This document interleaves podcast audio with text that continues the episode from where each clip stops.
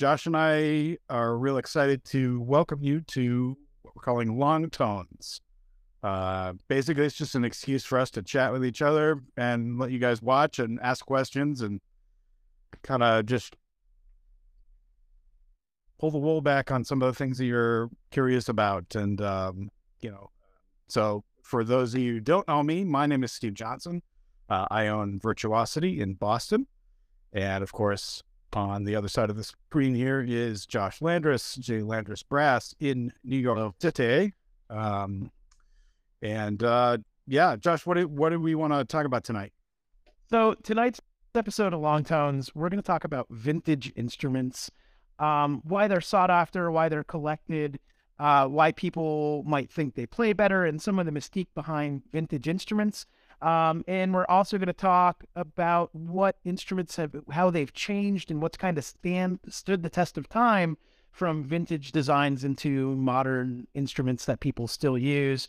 Uh, from there, we're going to open up for some question and answers. I know we have some people who've already uh, uh, reached out to us uh, through the newsletters and things like that with some questions, and from TikTok and stuff. So we're going to get from there. Um, so first thing I'd like to talk about with you, Steve, is you know one thing that everybody always brings up. It's like vintage instruments, you know, they're made better, they play better. Um, there's a really big market for them. You know, there's a lot of horns that sell for big money being used vintage instruments. Um, and just want to talk about why they're collected. Um, you know, we get in a lot of cool vintage horns. I'm sure you get in a lot of cool vintage horns and people ask about them and you know say oh well um, you know this, this is why is this uh, you know so much more expensive when it's old and you know what's going on with that? So i'd like to shed some some light on that tonight so that sounds like yeah. a great uh, you know six to 12 hour topic uh, that we could discuss. But i don't think we'll have that much time but you know obviously let's let's keep it brief. I mean but but it is it's a it's a big chunk. I mean it, for for every new horn that sells, there are about six or seven people who ask about uh, vintage horns. Yeah, part of it, it, in my experience, I mean, part of it started with who played the vintage horns. You know, I mean, you know, because uh, the the early players, uh, because Bud Herseth played on a Bach C trumpet. I mean, you know, that was the first person who really turned some heads, and uh, you know, the same sort of thing. Once you get that that prominent person to take the leap, then it becomes part of the lore, uh, so to speak. And that... yeah, like Martin Martin committees. You know, everybody played Martin committees. You know, in that bebop and jazz era. You know, everybody from Dizzy Miles. Uh, you know, everybody played Martin committees, and still to this day now people play Martin committees because it has that sound. Or uh, Couesnon flugelhorns. That's another one um, that a lot of people always, oh, do you have a Couesnon flugelhorn? It's because that was the sound of the time, and that's what we've uh, grown grown accustomed to. Sure. Um, but but you know some things that I find really interesting um, about the vintage instruments. So I I love old horns. I collect. For those of you and you know Steve, I have tons and tons and tons of old horns. I got instruments going back to the 1820s all the way up to now. I have a lot of Bessons. Um, I think I'm up to like 78 Besson instruments. It's kind of crazy, uh, just like old vintage stuff. And when somebody asks me, hey, you know, I'm thinking about getting a vintage horn, these people played them, uh, you know, what do you think about a vintage horn? And, and, you know, I always like to first, as a repairman, think of condition of an instrument. You know, there's a lot of old horns out there. And since I talked about it before, I'll, I'll just talk about the Martin Committee. Um, we see a lot of mark committees that are just trashed. I mean, they were very soft horns. The bracing was very light. They were easy to damage. You know, part of the design was resonance and, you know, lightweight. It was marketed as the extended range trumpet. Um, but they got damaged and they were good playing horns. But when you have things that were repaired and smashed and repaired and smashed and repaired and put back together. And they're not going to play as well as one if you find that closet case of a horn that, you know. Well, I mean, you know, they were, they were daily drivers. You know, they weren't vintage horns back then. They weren't uh, collectibles, so to speak, at that point. Love that mud bud. Uh, but um, the, um, you know, it's a you find this all the time. I mean, this is you know, I I played this day in and day out, and I played the hell out of it, and and it's uh, it, it they didn't think of it as a collectible at that point. It's, it's like having baseball cards from the fifties. I mean, my my dad put Mickey, Mickey Mantle baseball cards in his bicycle spokes when he was a kid. He, did, he, didn't, he didn't know it, you know. Um, yeah. So, but but that was you know the quality benchmark, and and you know that's why they're still they're still around. I mean, they definitely made more than a few of them, uh, but the ones that survived are you know certainly the good examples that we'd like to keep keep in circulation if we can. Yeah, yeah, yeah of course. Um, you know, it's it, you bring up a good point, like daily drivers, like these horns back then. People, you know, the music era when you had like I'll talk New York a little bit because it was it was a crazy scene. You'd have people who would play, you know, jingles in the morning. They'd go play, you know, TV gigs or studio gigs or something, then go play in an orchestra at night. And these guys were running back and forth and playing all the time. There was a lot of time on the horn, so it would get worn and broken in. And they were really great playing instruments. Manufacturers back then, and and a lot to to today. Um, you know, back then it was really it was a good job to work in an instrument factory. You, know, you had to have skill sets. There were generations, like in the Conn factory, you had generations of a family working in the factory, and that's what they did. They were instrument makers. Sure. And stuff was made really, really well back then, and it held up for the players then. And then you find the one, you know, that's been sitting untouched for, you know, 50, 60, 70 years. And it's just like, wow. Um, and, and and you know, by all means, that it could be a great instrument. It could be, it could be a dud. I mean, you, you know, you just you you don't know, but uh, until you play it anyway. I mean, Stradivari didn't make all of his violins don't play the same, so you know, yeah, something made like that certainly something to consider. Uh, yeah, of course. You know, it's it's funny. Um, we had a horn come in the other day for some work, the vintage York, you know, really nice horn, but mm. there was missing braze at the port going out of the first valve to the bell tail. Um, that was there when it was made, you know, 60 years ago. And it's like, man, how did somebody play this with a big hole uh, in the horn for like 60 years? Yeah. Um, but we're, we're getting it squared away. Um, you have a, do you have a favorite as a, as a trumpet player? Do you have a favorite vintage horn? I mean, it's, it's kind of hard to era, argue with a front and era C trumpet. I mean, I've been very lucky. I did get to play uh, Mr. Herseth's horn um, at one point when Mark Ridenour was doing a master class, and no, last play that at that point. Uh, uh, yeah, I mean, hard to argue with that one. But uh, we had um, we also had George Mager's C trumpet here that was also owned by Tom Rolfs. That's a yeah. You just you just had that right. That that looked beautiful. Yeah, gorgeous horn, and uh, to from what we understand, I think it was one of the last, if not the last, C trumpet that Mr. Mager um, purchased. Uh, he passed away in 1950, and this was purchased in the fall of 1948. So uh, this would have been very soon after uh, Mr. Herseth and Mr. Nashin, who I actually studied with in high school, um, both Chicago Symphony had left uh, the conservatory. Those two, you know, in terms of instruments that I would actually perform with, those are, you know, right at the top of the heap. The one that I really, and I know you know this one because you you did some work on it at one point, Josh, is the the Adolph Sax cornet. Yeah, that we had. that was a a beautiful instrument. Oh, such a fun horn to play. I mean, yeah, that's that's I, I I think I restored that one. You, yeah, remember you did. Yeah, that was uh wow. It was like an 18. It was written. It was made a couple years after the Arban book was published. I mean, yeah, so, it was it was an early horn. It was uh, oh incredible. And all those crooks down to I think it was down to G if I'm not mistaken. So, but yeah, that was that was a great horn. Uh, I really enjoyed playing that one every now and then. Um, but you know, in terms of a collectible instrument, not something that I might go out and play in public. That it's not your not your daily driver, a uh, 165, 170 year old cornet. It is not, not in fact, uh, but it sure was fun to play.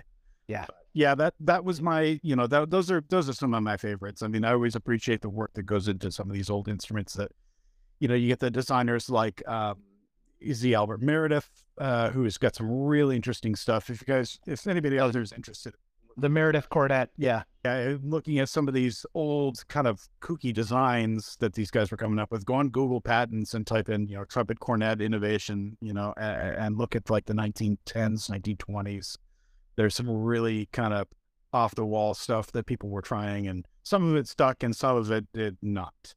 Yeah, I I uh I look at because I I love you know old French instruments. Like I'm a big Besson collector, right?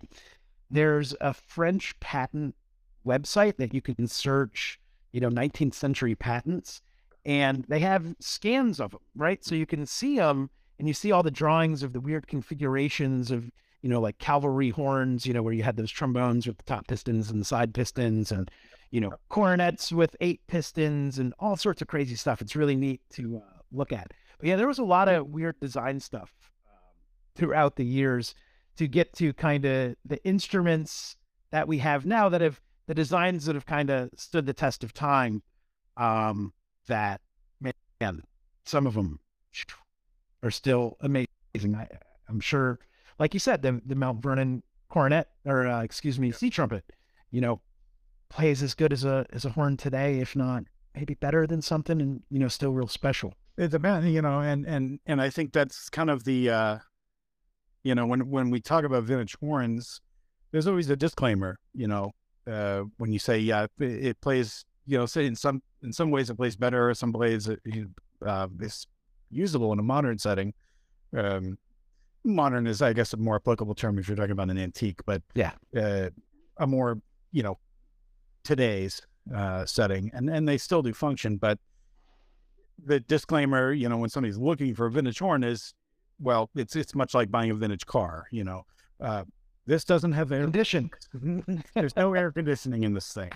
Uh, you know, it's it's you it's you really have to stay on top of it. You maintenance wise, uh, and you've really got to just know what you're getting yourself into. And if you're a lot okay with taking that for a ride, then then then you should be good. But uh, it's you know, the assumption that you grab a vintage horn, you know, put whatever regular valve oil you want, whatever's laying around on it, and and you're off to the races is you know a dangerous um, notion to have because you know we, parts are not always readily accessible. I mean, you know, yeah. there's you know lucky to have shops that are able to fabricate and, and, and replace if needed, but you know that does take away from value. So you know, we there's yeah, it's uh, it, it's it's a lot about condition. You know, you can have a horn that's in okay shape and been repaired, and you know, good older horn that's going to be a decent player. You could have like the time capsule piece, or you could have one that was really, you know, like beat up and abused and played hard and repaired and crushed in marching band or middle school band.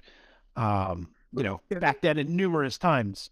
Uh, so you really, you really need to know what you're getting into Perfect example. Uh, I had yes yesterday with a, a, a guy in a, um, a really nice King 2B Silver Sonic. You know, they're very very nice horn, good condition. Um, but it just a little bit of noise on the slide, and you know those inners, those soldered on inners, just they they you know they're they're yeah. She said, "How can I make this run like a new you know new horn?" I said, "Well, you you you, you really you can't unless you start replacing parts. Yeah. And, you know, you need a way. Do I want to have this as a collector's piece, or do I want to have this as my as my horn to play? Yeah, we we do a lot of like, uh, you know, for for selling horns that we have that are older horns. You know, we're going through. We're doing a lot of valve jobs on stuff before we put it up for sale, um, or if we can replace a lead pipe if it's old rotted out, or tubing that's rotted out because you can you can see on the outside it looks really great, but then on the inside, you know, things are worn. Some of the older horns uh, weren't made with the best tolerance of valves. Right. Um, like I've seen uh, as as great of a manufacturer in research and development and uh, amazing factory. I see a lot of issues with Conn Constellation valves, mm-hmm. like from the '60s you know, they changed a couple different valve guide designs. They had internal springs, external springs, rails on the side, you know, all these different designs. The valves were tight, but they never really worked well. Yep. Um, so, and then from there, people played them and then they wore in really poorly because there was a lot of wobble in the stems or whatever like that. And you have, you know, Conns that are great horns, but the, the valves leak like a sieve. yep. Yep. I mean, there, that's, and that creates playing issues too. I mean, you know, and if and I mean, kind of side tangent on that. I mean, you're also if we're talking about a Conn cornet, you know, let's go a little earlier. Say we're looking at a new Wonder, something, you know, new Wonder, Mhm. one of the early ones anyway.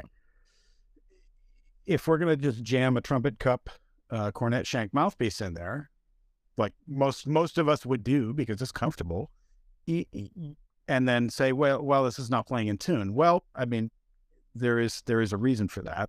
Um, Yeah. because it wasn't built for that sort of mouthpiece, and and looking for something that's a little bit more accurate maybe a better first step. And you're going to get the the sound concept that uh, that was intended for the instrument anyway, which I think is better in the long run too. So other uh, certainly Yeah. other things to consider there too.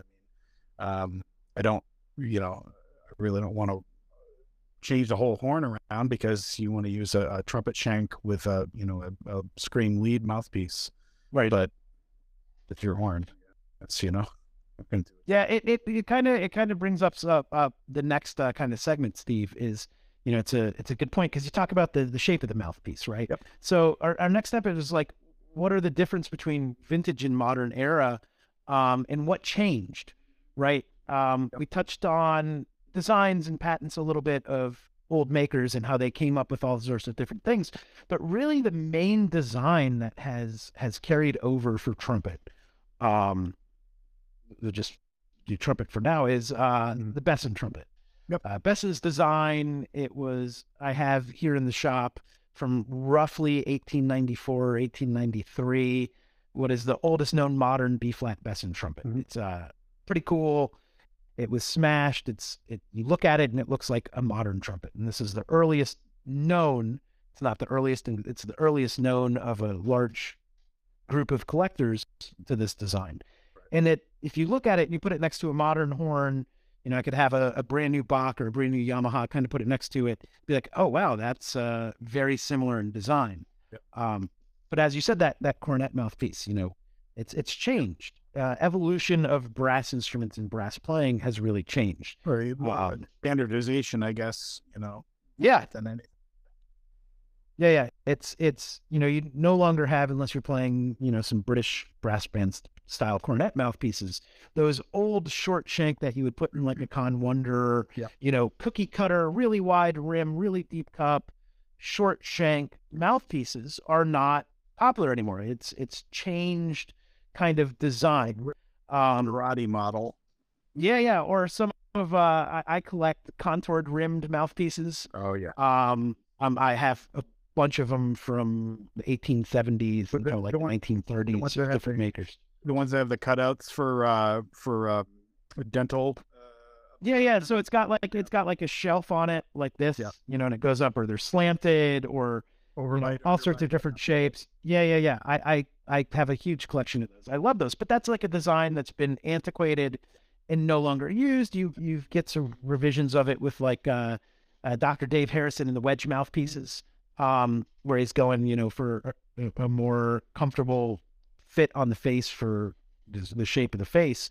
Um, but trumpets, you know, that that early Besson design that then Bach brought on has really kind of, I think, dominated uh, the trumpet market. Um, you know, Conn made all sorts of different trumpets. If you go on the Conn Loyalist website, you know, you see all these different horns, man. Like looking at the pictures, it's like, wow. And none of those are really emulated or copied today. You know, you don't see companies like Adams, who just makes a Martin Committee uh, copy. They're uh, the Adams A9. You know, it's a great horn. Um, you don't see them making a Conn 22B copy uh, or a Conn 56 or a Conn 56B.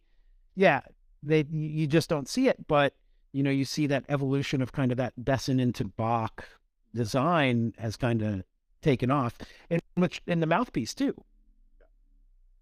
Yep, absolutely. I mean, yeah, you talk about you know, eh, you know, Adams as an example of somebody who goes back. I mean, Bach did the same thing with Besson. So it's it's not that we're only copying vintage horns now and and using them as a basic. Oh yeah, All right, I mean, this is this has been done back into the I would imagine back into the Nuremberg days. You know, the uh, the guilds and and and and back with the Haas and Ehe, you know, makers. I mean, you know, they had some they had to start somewhere.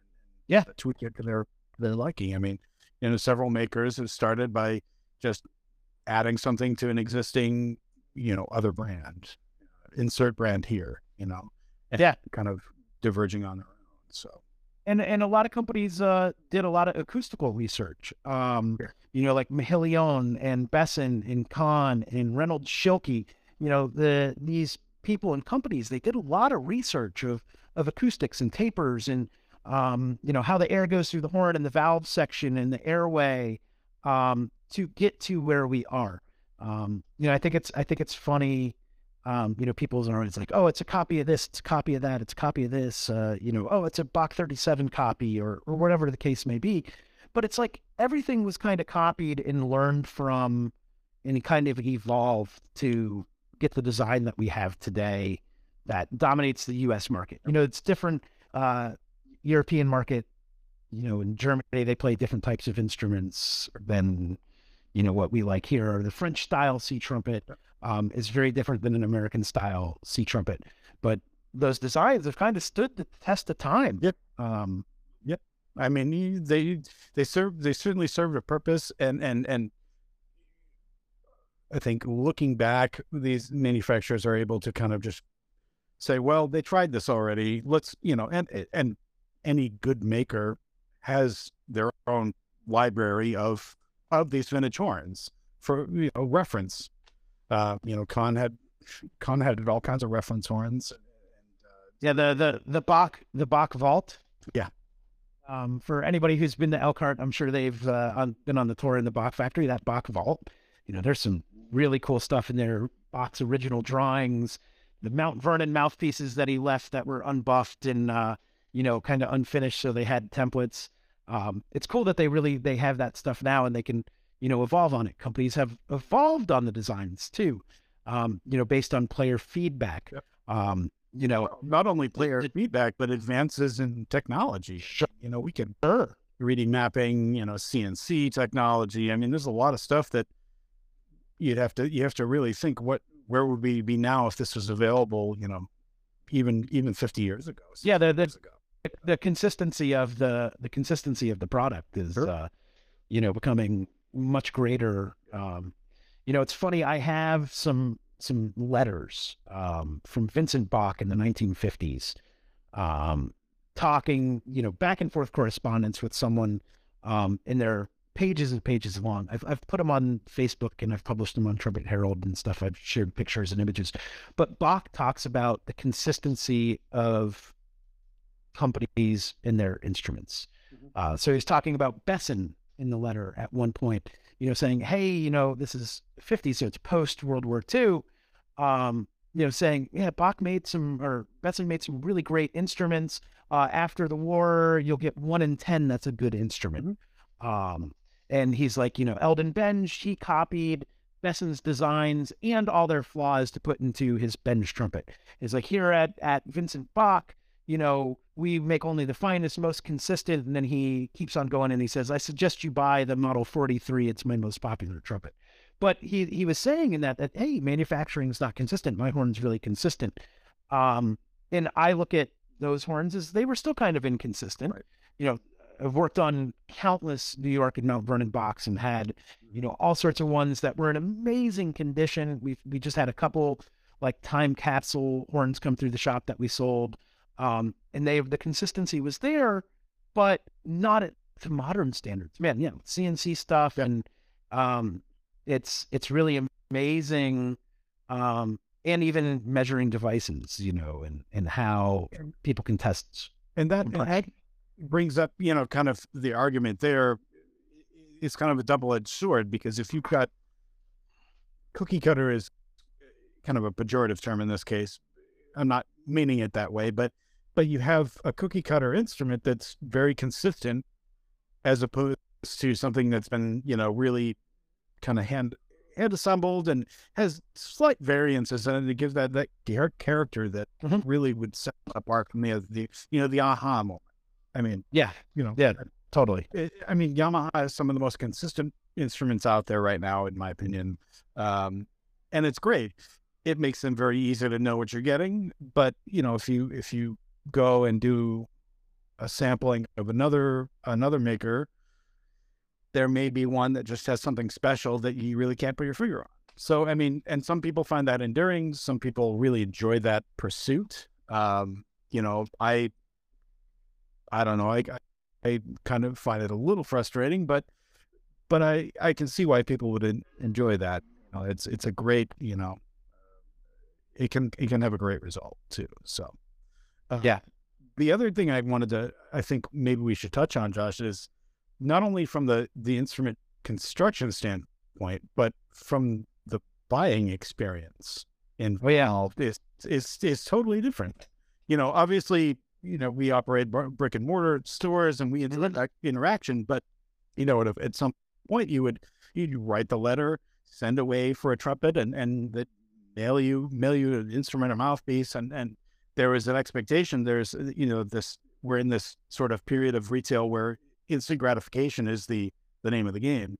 Yeah. Uh, and certainly that presents its own set of challenges for us on our side of the table. But um, you know, it just it, it's one of those. I mean, and granted, there are some custom makers out there that have a wait list and and have that, but they're starting to become you know fewer and far between.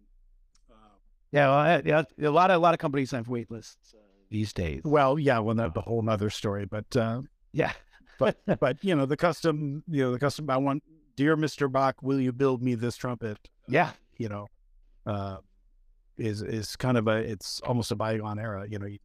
Yeah. Send, send them, send mail in a check and then they could start production. And the rest was, uh, you know, COD, cash on delivery, yep. um, which, you know, yeah, makers did that back then. And it was crazy. I, I have some old catalogs and I always like, think it's funny. Um, I have an old Conn catalog and it has codes for the instrument, right? Yep. So you you read the whole description, you've got the model number, and then there's the code that you write with it to when you're mailing in what you want. So it has like a letter and then a number for the finish, and this and a, and then a nickname, so that everything knows what it is. And it's like, wow, that's uh, it's really weird, you know, think of as a modern world that we live in that you'd have this catalog. So you had to get the catalog. Yeah maybe you go to a music store and they had the catalog, yeah. then you'd have to mail in this code about an instrument yeah. and to get an instrument. It was like, wow, that's that's really crazy. Nowadays you can just go online,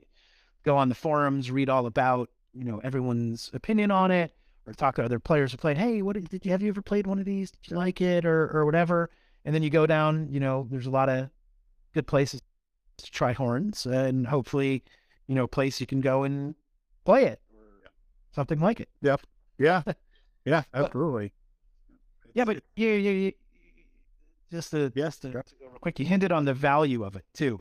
Oh yeah. Um, I would I would love for you to talk, um, you know, for your experience as a as a retailer, you know, the value of of vintage instruments and where it goes. I mean, and you deal with crazy stuff like saxophones. We're not even going to go there. Yeah. Of like what some of the vintage saxophones uh, sell for, but uh, what tell me tell me like your your thoughts on the value of, of old well i mean there's there's significant i mean there's significant volatility there uh you know in terms of market value and that's basically how we price them i mean it's tough because you know when we're doing appraisals and that sort of thing it's something that comes up obviously every time uh, and we have to clarify is this a fair market appraisal or is this an insurance appraisal for replacement right um, you know, if, if it's an insurance replacement, you know, we've got some other considerations there, whether it's, you know, if it isn't tr- indeed the last of its kind, then we need to figure in, you know, what would this actually be worth?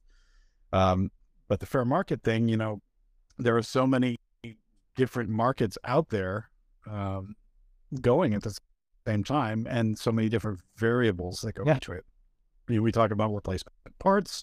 We talked about you know, con- obviously condition, you know, uh, and then you get into the scarcity of things too. I mean, you know, that's perfect example going back to your Martin committee. I mean, a number three, uh, number three Martin committee in mint condition, uh, deluxe version. I mean, yeah. that's kind of the cream of the crop. That's what people and but why is that worth more than a two uh, of mm-hmm. the standard committee variety? I mean, is it? It's, it's scarcity scarcity. They made they made they made less of them. Yep. And it was it was not the popular model back when they were making them. Yep. Yeah. And so yeah, it wasn't popular, but now now it is because of the scarcity. So it's and and And the you know we just went the through people and the people who played them, the, Yeah. the provenance of who played an instrument. Or- like, yeah. Uh, you know, the Martin Committee. When I when I first started repairing and doing this, Martin committees were cheap horns. Y- you know, you could buy a Martin pretty cheap if you could find one. Mhm. You know, like early days of eBay, pre-eBay. Um, you know, it's hard to find one, but it was a couple hundred dollars. You know, they weren't that valuable. And then I look at it, you know, Chris Botti started playing a Martin Committee, and people then looked back. It's like, oh well, if he could play those, you know, and all those guys played those, the market started perpetuating up in the value of a Martin Committee. Now, you know, you see some horns, you know, especially like the really rare handcraft committees. I've had some that have just been, you know, really incredible instruments in incredible condition sell for a ton of money, and they appreciate in value if they're if they're still uh, you know kept in great shape. Um, but it's it's it's really wild how some of those hold value and then others don't. You know, it's it's the condition. You get the one that was smashed and relacquered, and you can't re- see the engraving anymore. And there have been i mean and and to that to that end there are some you know you have these limited run horns that are coming out now that some people are squirreling away hoping one day that they'll have a closet uh you know yeah, I think I think it I think it will hold I think it will hold value if uh, you know from what I've seen, you know, in this business is, you know, things appreciate in value, and and now that the costs of things have become higher too, um, you know, for manufacturers, cost of living has increased. There's, you know, economic issues in our country and supply chain issues worldwide after COVID and things like that. The the price of things in, has gotten higher. Yep. So as the price of new goods climbs, that vintage market is going to climb with it too. So if you're looking at, you know, hey, I've got some horns that I might want to sit on as an investment. I like playing them. I'm going to take care of them you know, uh, I, I think they're going to appreciate in value. I haven't seen anything to say otherwise. i mean Uh, as long as you as long as you got some time you know that's Yeah. you know but it, and and to that to that point i mean we know we don't even have to talk about vintage horns i mean used horns come up with that uh with that market swing as well i mean Yeah. the example i give is you know i i my first Bach Strad i bought in 1997 uh, is worth more now than it was new then Yeah. which makes me feel incredibly old to say but it's um but it but it but it's true i mean and and and that says something to the to the longevity of it to the to the quality that's in there i mean this is a lot that can be said with that but Yeah. um you know pivoting sorry pivoting back to the to the vintage thing and and the volatility of these pricing we just we just came through a time period you know with with the pandemic that really kind of screwed with uh pricing on vintage instruments because there were a lot of people who unfortunately needed to get get rid of them to get some cash uh, artists that, that just needed to to get some cash in the coffers. And that really drove prices down. I mean you know you you talked about my saxophone market that we have to keep eye on too. And you know the mark six that's kind of a litmus check for vintage Yeah. instruments really um the price on those went way down Yeah. and now it's starting to swing back up which is which is you know good for collectors and and uh, retailers as well but um it's uh it was interesting to see just kind of what effect that that has on it and and you know Yeah. released instruments can certainly have that effect too and uh there, there's all kinds of these variables that just you know finish originality i mean you know we've talked about this before but what a lot of people don't realize is when you used to go in to have your trumpet service back in the 50s 60s they'd relacquer it for you too you know man, that I, I I can't believe you touched on that. So I was cleaning out some paperwork today. Like, um, I had stacks of you know stuff that needs to go into my museum that I hadn't put in. I found like I had some handwritten music by Rafael Mendez and some Rafael Mendez sheet music that was signed. Um, and you know some advertisements that I had. And this is a stack that I need to organize down in, in frame and whatever. But in there, there was this old um, Giardinelli Giardinelli catalog, um, and it had price lists for repairs, and it was uh, thirty-five dollars to do a valve job on your trumpet, forty-five dollars to do one on a baritone euphonium, and then it was uh, sixty-five dollars to gold plate your trumpet. Sixty-five dollars to gold plate. It's like, Well, now I know the time change and inflation and the, the cost of a dollar and prices have risen, but it's like, wow, you know, now it's like over two thousand dollars, you know, just in the cost of gold to gold plate your horn. And just you know, Um, so everybody's clear, uh, gold plating isn't just like throwing a plate of gold over whatever's there. I mean, if it's if it's a lacquer horn, it's got to be stripped and then silver plated and then gold plated in order for it to take. And and and that's you know, there's a lot that's going on there. So, jeez, Yeah. But it was like it was sixty five dollars to go oh my God. Like when I got in the game, it was like two hundred and seventy five bucks to gold plate a horn. Um just the plating cost of gold. Um, which was well, and, and now there there are fewer and fewer people that are doing it too. yeah. just it takes it's um that's a, certainly a consideration i mean and and for that matter i mean there's fewer and fewer people that are doing you know the old world uh you know repair style you know stuff it's it's it's becoming Yeah. uh, um definitely a you know market scarcity as well just like the horns have been so, Yeah. Yeah. there's some certainly some things that we can attribute that to but um that's maybe that's another episode Yeah. So, uh, Steve, I, we're getting some questions in, and people are commenting in chat. Um, I know we had a couple questions that people had uh, reached out to Yeah. you. Um, if you, uh, let's see here. The, the one- first one- your newsletters. Yeah, Kate, Kate from Arden newsletter. Um, so it says uh, from Dan. He asks, out of all the vintage brands and models that have been made, which is your favorite? Um, I, I touched on that earlier Yep. tonight, Dan. Uh, my favorite is Besson. I I am a Besson fan.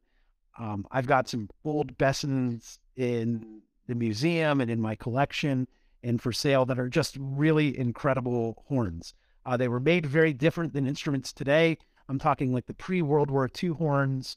Um, everything was made from sheet metal, right? So it was sheet brass. Uh, it was sleeves on sleeves in the casing. The braces were made out of sheet. Lead pipes, the receivers, the tubing was all made out of sheet. It was like the manufacturing tills, the, the uh, equipment they had back then. It was all seam tubing instead of extruded and drawn tubing. Um, that was seamless. And some of those horns play great. I've got one in my collection uh, that's on loan to me from my friend Dave Rogers that belonged to uh, a ge- very good friend of ours and a lot of musicians out there, uh, the late Hal Oringer. Uh, Hal was a fashion photographer in New York and a huge instrument collector um, and very fond of Bessons. And Hal had uh, gotten years ago from a scrapyard the 1926 World's Fair Besson presentation trumpet. It's a Meha, it's gold plated, has jade finger buttons on it. It's engraved in three dimensions. So they had like covered the whole instrument in wax and then engraved it, put it in acid to etch it down, removed the wax, and then ext- uh, engraved it again. So you've got a butterfly and a dragonfly and a mosquito on it. Um, in a like a lake scene, but it's raised engraving, it's lowered engraving, it's matte, it's amazing. Um, but I, it's like one of the best playing trumpets I've ever played in my life. Uh, Doc Severinsen once offered uh, Hal a race car and a Mercedes Benz, or uh, a Mercedes Benz and a racehorse for the trumpet. And Doc told me that himself. He's like, "Oh, that was Hal's trumpet when he saw it, um, that I had it." uh, but I'm I'm really a, a big fan of the old Bessons, and I also like New York Bachs. Uh, being in New York, um, I really like the old New York Bach horns. How about how about you, Steve? I Do mean, you have a, a favorite I, brand? I, I mentioned earlier. I mean, it's hard to argue with a good New York Bach C trumpet. I mean, you know, they're they're your New Yorker Mount Vernon era, especially. You know, that kind of sweet spot. It's it's really hard to. I mean, you know, they're rare as hen's teeth these days, but uh, certainly, you know, there's just some magic about them that that makes it. And and you know, we had a, a couple of them here that were that were used in, in Boston Symphony at, at one point. That um, some very slight differences. The size of the water key nipple was Mhm. was a big, you know, was something that was different between the two, but they were within a couple of years of each other. But one had characteristics that were just favorable over another, and it was it was very interesting to Cool. see those sort of inline changes. Um, so, yeah, it's really hard to argue with that. Again, you know, the Adolf Sax cornet that we had here was another one that I really just a just a craftsmanship. I mean, you, know, picture the, these guys bending these tubes and doing all this crazy stuff by just by hand. You know- it's, it's incredible. Are those that that Adolf Sax, Steve? Just to Yeah. just to interrupt you real quick. Speaking of the handwork, so back then when this horn was made, this was I forget what year it was. It was like 1848. No, 18, Uh, 1860. Oh, it was a later one. Yeah. Yeah, I'm confused. Yeah, yeah 1860. So when when you take a horn apart like that, um, and when I took that apart, and you take the braces off, underneath the braces, when you wipe away the solder, you see the draw marks on the metal and file marks where it wasn't finished um, under the brace, right? So they would these horns would be rough. They would solder them together, and then somebody would sit there and hand rag down all the imperfections in the metal. They were using, you know, like pumice and walrus blubber, um, or whale blubber, things like that to polish and, you know, kind of get the metal down. But it's really amazing to think that, like, every time I take one of these old horns apart, it's like, wow, I can't believe somebody did that. Like, that's a lot of work. And, and that's, you're just not going to see that today. You need to pre-buff something before you solder it together. Um, but this was not, it was not done that way. Um, Uh, Yeah. So the, the next question actually kind of tags onto that and is a little bit more specific. Uh, do you have a favorite vintage Conn trumpet? Do you? I, I mean, I have. So in terms of aesthetic, I, I really like the Vocabell. It's just got that kind of, you know, World's Fair future car look to it with the with the figure hook and the, and the seamless, but and that that the gauge on the on the bell brass is no joke. I mean, those things are those things are thicker than Yeah, they're tanks. yeah. Tanks. Um, there's just a cool aesthetic. I mean, the water key, recessed water key, that's a it's a pain in the butt to work on, but uh, You get that spring hooked in there that goes around. There's a little steel rod in there, and you got to hook the spring in. no. Yeah, those are a drag. Um, uh, Fleming is Team Vocabell. All right, go guys. Uh, but uh, but you know, it's with the Conn. I mean, the old cornets are great. They're just like got that classic, you know, uh, you know, marine band sound. You know, Mhm. early cornet soloist. Um, but the you know the 38B is you know also a, also a great you know great horn and one that remains popular with players today. Yeah. Uh, so. It, Conn was great. I mean, Conn made a lot of good stuff. I mean, let's just, They made just be honest. I mean, a lot of different horns throughout the year. yeah, it was it was a lot of uh, a lot of variety. I, I think that they made they made more than they they they made more than any other manufacturer of different models of horn, and they were all different. Every, every bore size you could ever imagine, long bell, tight bells. Um, yeah, I I really liked. Um, you know, from a cosmetic standpoint, it's a little weird. Is the old 56Bs with the underslung third slide trigger? You know, it's like a really narrow pea shooter horn. Um, I've had a couple that were gold plated and really fancily engraved. I thought they looked great, but um, I think the play, I really like a 22B. Man, you get a, a good condition 22B, that small bore, like your 38B that you like. Um, you know, you get a one with tight valves. It's not rotted out. Um, with the regular tuning slide, not the quick change to A tuning slide. Be more. I, I think those are. Jeez. I I mean, I think it's a really good horn. Yeah, yeah. Um, in the early models, I, the later models are, are okay, but I like the early model um more than the late model. Um, Uh, yeah. which actually is another good pivot. So the next question comes from one of our um, uh, one of our uh, newsletter people um, here at Virtuosity. Uh, I've noticed that some of the vintage brass engraving often has a distinct style that differs from modern engraving. And I'm curious to understand why. Did something change in the process, or was a situation where the style slash era caused it to change? Uh, and he says, "Thanks, love both your stories." Well, thank you, Ethan. We appreciate you. Um, so uh, I can I can tell a quick story about this actually because I, I asked um, I was in Paris at the Selmer factory and asked Jerome Selmer uh, about this because they had switched over recently to um, you know computerized uh, engraving, and I said, you know what what is the reason? You know, I, we always found the hand engraving to be charming, and he said, well, workers' comp. You know, doing doing this all day. I mean, you're just asking for carpal tunnel, and and you know, yeah, and stabs stabs in the hand. yeah, stabs in the hand, repetitive motion. That's just like an HR department's worst nightmare. Um, um, in modern times, anyway. I mean, there there are some people that are kind of reviving the art, um, which is great to see. Um, you know, some re-engravings done and some new commissions too, which is really yeah. great. But uh, but yeah, I, at the heart of it, I think it's it's a cost savings, unfortunately. Yeah, that I think it's a it's a lack of skilled uh, craftspeople that engrave instruments. You have a lot of people who do rifle engraving and stuff like that that do amazing work. I follow a ton of engravers on Instagram, um, but they're using pneumatic systems. And it's really funny that you you bring up. I have just sitting here. I'm just going to step away uh, from the. I have literally right next to my workbench.